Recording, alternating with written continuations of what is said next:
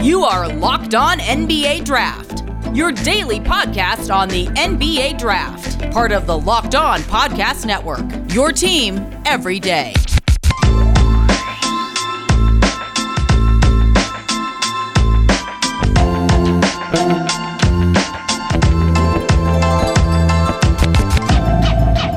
Welcome to the first episode of 2022 for Locked On NBA Draft. My name is Richard Stammen. Happy Tuesday. I'm joined by Leif Thulin, as I do every first of the month.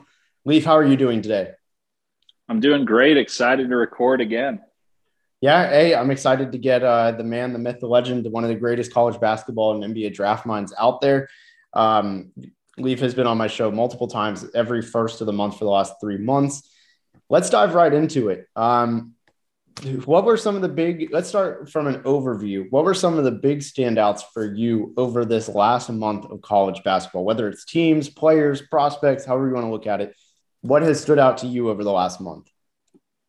I think first and foremost, you got to look at the number one team in the country and Baylor and how they were able to be so good after losing the players that they lost. They lost the most outstanding player of the Final Four in Jared Butler. They lost a top 10 pick in Davion Mitchell. They lost their defensive identity in Mark Vital, among others. Macy O'Teague is an all-conference player, and yet they're number one in the country and seemingly winning most games with ease. I think we'll talk about the one game that they haven't won with ease and momentarily. That's my main thing so far. And the other thing is who can get by with the fewest COVID injuries, like as in players that'll miss time with illness and who misses time of practice, because I think a lot of teams will have less time to assemble their strength. And so those are a couple of my strongest takeaways, is that early in the season, health is going to be very important. Yeah, COVID has already laid its hands on this season. There's been a ton of delays. We missed out on a lot of really good games. You know, Pac-12 canceled a lot of their, I think almost their whole slate, actually, outside of like Oregon and Utah. It feels like random Oregon State games. So there's going to be a lot of makeup games. There's going to be just there were probably almost, I'd say, a third of the games that were scheduled got postponed or canceled, depending on the conference. And it definitely is going to take a toll. It's going to be a weird season because of that. I think there have definitely been some emerging teams, though, kind of like you said, like Baylor. Let's just start there. Like over the last month, they have established themselves. And we talked about this on the podcast a lot, is, you know, Baylor is the number one team. Like we're still both of us, I think the whole way, correct me if I'm wrong, Leif, like you've been right there with me, right? And you can lie and say yes. Yeah, I'm right there with you. Baylor's phenomenal. Yeah, and they're incredible. And all throughout December, they've been dominant. Nobody can give them anything outside of this week with Iowa State, which we'll get to momentarily. But it just really feels like there's just such a big gap between them and the rest of the country. Even Purdue, you know, they're number three, like Gonzaga. It really does feel like the rest of the country is lacking behind Baylor, which is remarkable because you could make an argument their best player is a freshman. And you really just don't see that, I don't think, very often. And I don't know, this college basketball season has been a little bit weird. Don't get me wrong. Like Duke has been phenomenal, 11-1, but there's only two top 10 teams that are undefeated. The other is USC, which again, the Pac-12 is weird. Who knows what's going to come of it? So let's talk other big picture with it. Who are some prospects that you feel like have risen throughout this window of the last month that, and this could be anything from, I mean, you could even list Paolo Banchero or Jabari Smith, because, I mean, I think both of those guys have kind of solidified an even further case for number one. So who's standing out to you in that regard? Yeah, I'll start at the top there with Jabari Smith as someone that I was high on. I think I picked him when we did this a couple months ago as my SEC Player of the Year. I did not know he'd be as good as he's been. And that was high praise because I thought SEC was going to be the best conference in basketball this year. And I chose a freshman to be the best, but he's been better than I expected. His shot is unbelievably fluid and he's just got measurables you can't teach at 18 years old. And then one other guy that I think we'll agree upon is Johnny Davis from Wisconsin. I probably would have had him at the low first rounder to start this year. And I've been seeing boards having him around 10. And that's a huge jump for a sophomore from Wisconsin, really athletic, two guard, can play the three. His shot has improved as well, and he's got a lot of upside. And that's one I didn't see coming. And my honorable mention is a guy that I was high on last year, and I think we've discussed him, is Bennedict Mathurin from Arizona. I had him in the top 25 last year. If he were to come out as a freshman, he came back for a sophomore year, and I think he's firmly within everyone's lottery and most people's top 10 at this point. Hey, I was going to start off with Mathurin and say how he was a guy who has really stood out. His shooting has popped. That was kind of my question mark, is that can he be consistent in the three ball? And yes, the answer is a simple yes. Another guy I want to touch on, Johnny Davis, was also someone I was going to name. I should have coordinated this with you before instead of blindly doing this authentically, because I also really like Johnny Davis. I've grown to really like his offense, his shot creation. I didn't know much about him, so admittedly, he wasn't on my radar. That might have just been a lack of research, not necessarily, you know, it's not down on him. It was just lack of research, but he has been phenomenal. I really like his shot creation. I think he's got a good game for a shooting guard, and I think he's going to be a top 20 pick. And I'm fully on board with that. The third person I would say, is I'm totally stealing those two tonight to go a little bit different, and I'm very glad you didn't say this person, is also on Duke. I almost I went a pretty close path, and just to verify something that's popped in my head, you did choose Jabari Smith as SEC Player of the Year. So mad props, furthers your credentials. Like you have been incredible on that. My pick is AJ Griffin, who he only played 4 games in December. Granted, not the strongest of competition. He played South Carolina State, Appalachian State, who was in the tournament last year as a 16 seed, if I'm not mistaken, Elon and Virginia Tech. But in those games, he has been ridiculous. He's missed two two-pointers, just absolutely efficient, 83% from 2, 12 points per game, 2 assists, 4 rebounds, half a steal, 1 block.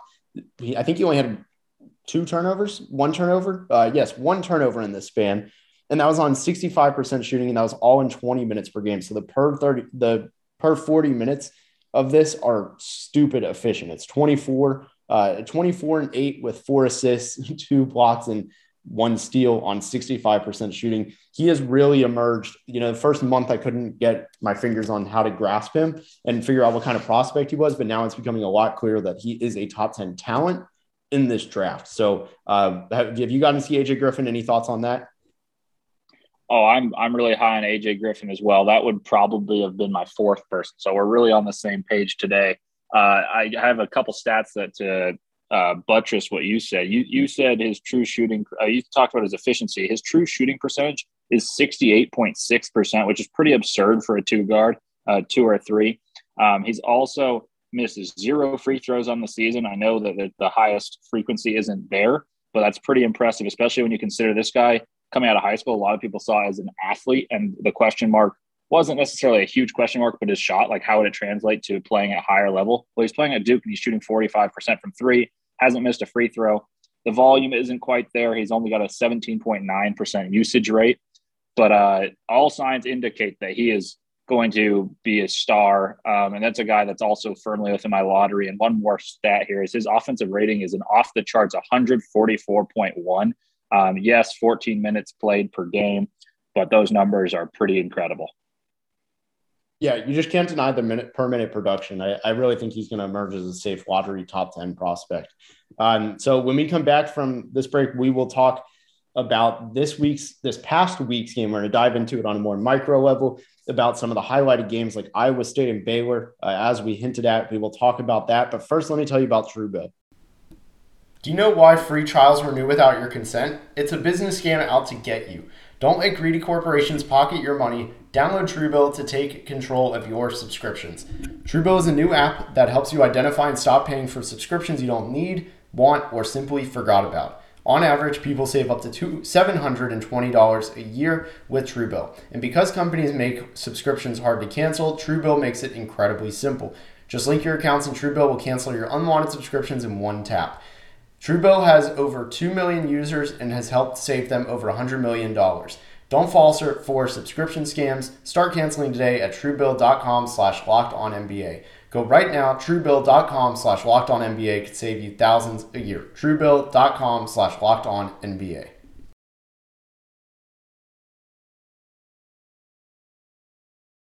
So welcome back to Locked On NBA Draft. Thank you again for making us your first listen every day. We really appreciate it. We're free on all platforms. We're available anywhere you get podcasts. And soon, Locked On NBA Draft will be on YouTube. So in case you were wondering, You really needed the face to this audio. You will get it soon. I'm joined by Leif Thulin. Every first Tuesday of the month, we are here together doing this show. So let's dive into, as the aforementioned, Baylor versus Iowa State. I want to say that game lived up to the hype. Would you agree? Yeah, I was pretty surprised how well Iowa State played them. I knew we were high on Iowa State coming into it, but their defensive intensity matched that of Baylor's, which not many teams, if any, in the country can say. And early in the game, they made life really hard on Baylor. And then eventually Baylor's depth of guard and like talent of their guards that they have four of that are phenomenal outpaced Iowa State, and they hung on. But Iowa State made it interesting late, even though Baylor had their grasp on the win. They made it more interesting than any other team has for Baylor thus far. Yeah, Baylor has had a cakewalk. That's actually the wrong way to put it. They've had a not easy schedule. Preseason, the Oregon game was supposed to be incredibly good, and that ended up being somehow an only 8-point game. It just wasn't an entertaining 8-point game. They beat Nova by how much did they win by? Sorry, I clicked 21. Yeah, by 20. They gave up 36 points. That's right. They gave up 36 points to Villanova, to Jay Wright's Villanova. Like, that is so ridiculously hard.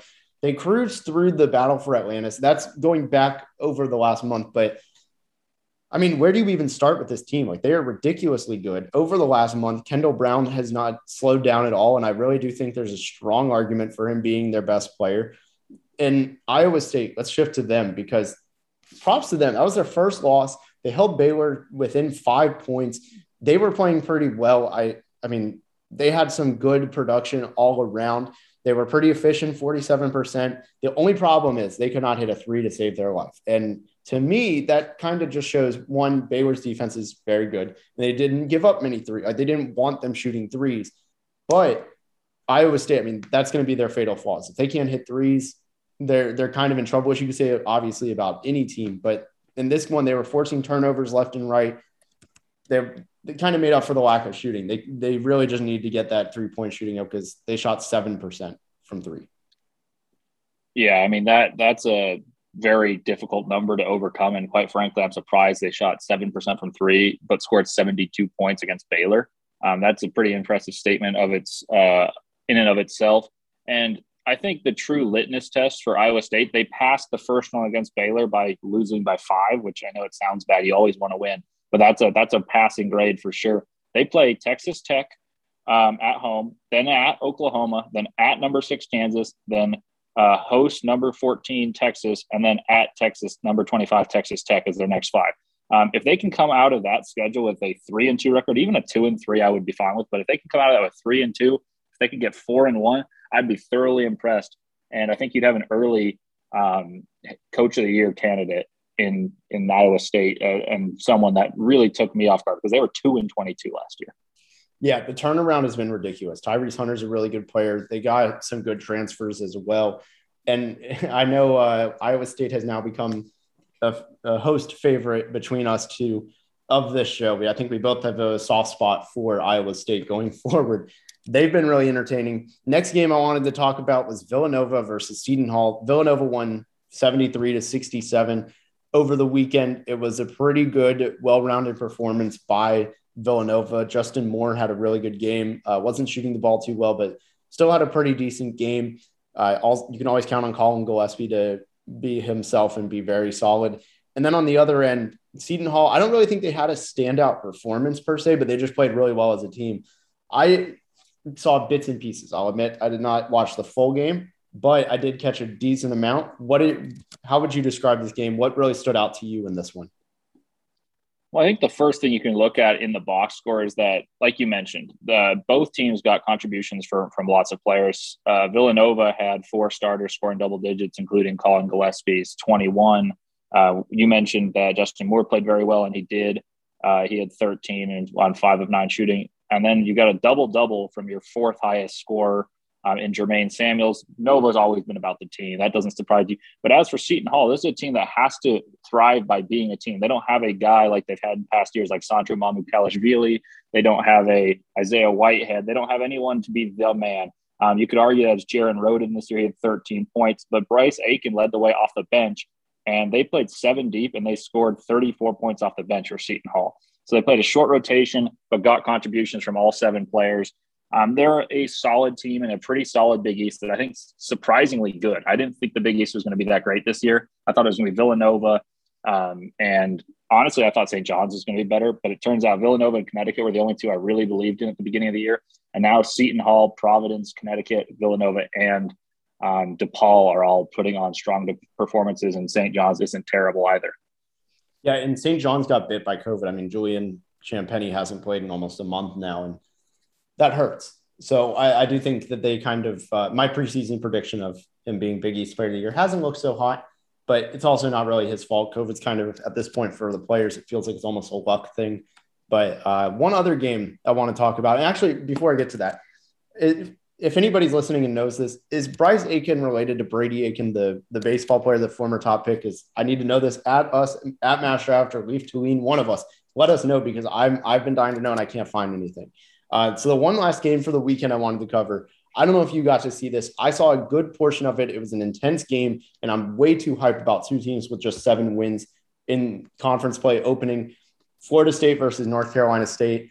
I don't know if you got to see it, but it was a kind of big game in terms of production, mainly from North Carolina State, but also some sprinkled in stuff from Florida State. You had Terquavion Smith at North Carolina State going for 23, 5-3. And then Dereon Seabron going for 32 points, 7 assists, 5 rebounds, 2 steals on 12 of 14 shooting, which is just ridiculously efficient. And then the part that has more to do with the draft, that was a good college outing. Personally, I don't know how much of prospects either of those guys are, but it's a standout performance. The two guys that have really grown on me at FSU are John Butler, who did not have a very good game, 7'1" big who can shoot the 3 ball. He took 3 shots this game. And then also Matt Cleveland, who had 13 points, 9 rebounds, 1 assist, 2 steal, and 1 block on 50% shooting. So I don't know if you saw the game or have general feelings on either of those, but I would love to hear your thoughts. I did not get to see this game, but I will say I've been high on Matthew Cleveland for about 2 years. You can look at my Twitter, and I said Matthew Cleveland was one of the most impressive prospects from his class that I got to watch. I really liked his AAU film, and I think he will end up being a lottery pick or close to it whenever he decides to come out. Unless if he comes out a little this year, it may be difficult because it's a pretty loaded draft. Regardless, impressive performance. And that's a big win in the ACC because I think everyone's fighting for second at this point, but to gain a quality win early and, you know, they could be fighting for bubble space, both teams there. I think Florida State will be better than that, but, you know, gaining a quality win early is always good. And I think John Butler is one of the more intriguing prospects. You may be higher on him than I am, but he is certainly an anomaly. If you're 7'1", he's about 190 pounds soaking wet. Hey, I know another 7-footer, 190 pounder that's near the top of the draft. But no, I haven't really done a dive into John Butler. I just know a lot of people that are in draft Twitter really like him, and he's a guy they see projecting upwards, which I totally understand. I mean, you're that big and you can shoot automatic. So just wanted to get your thoughts on that. But in just a moment, let's come back and talk about some of the big games we have eyed on this week and this upcoming weekend. All right, Leif. So for this second weekend of January, hopefully less COVID postponements than we saw last week. What are some of the top games that you're really looking forward to, and why should we be watching them?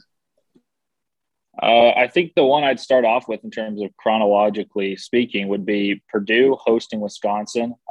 You get some good individual matchups for scouting if you're a fan of the NBA draft, as we both are.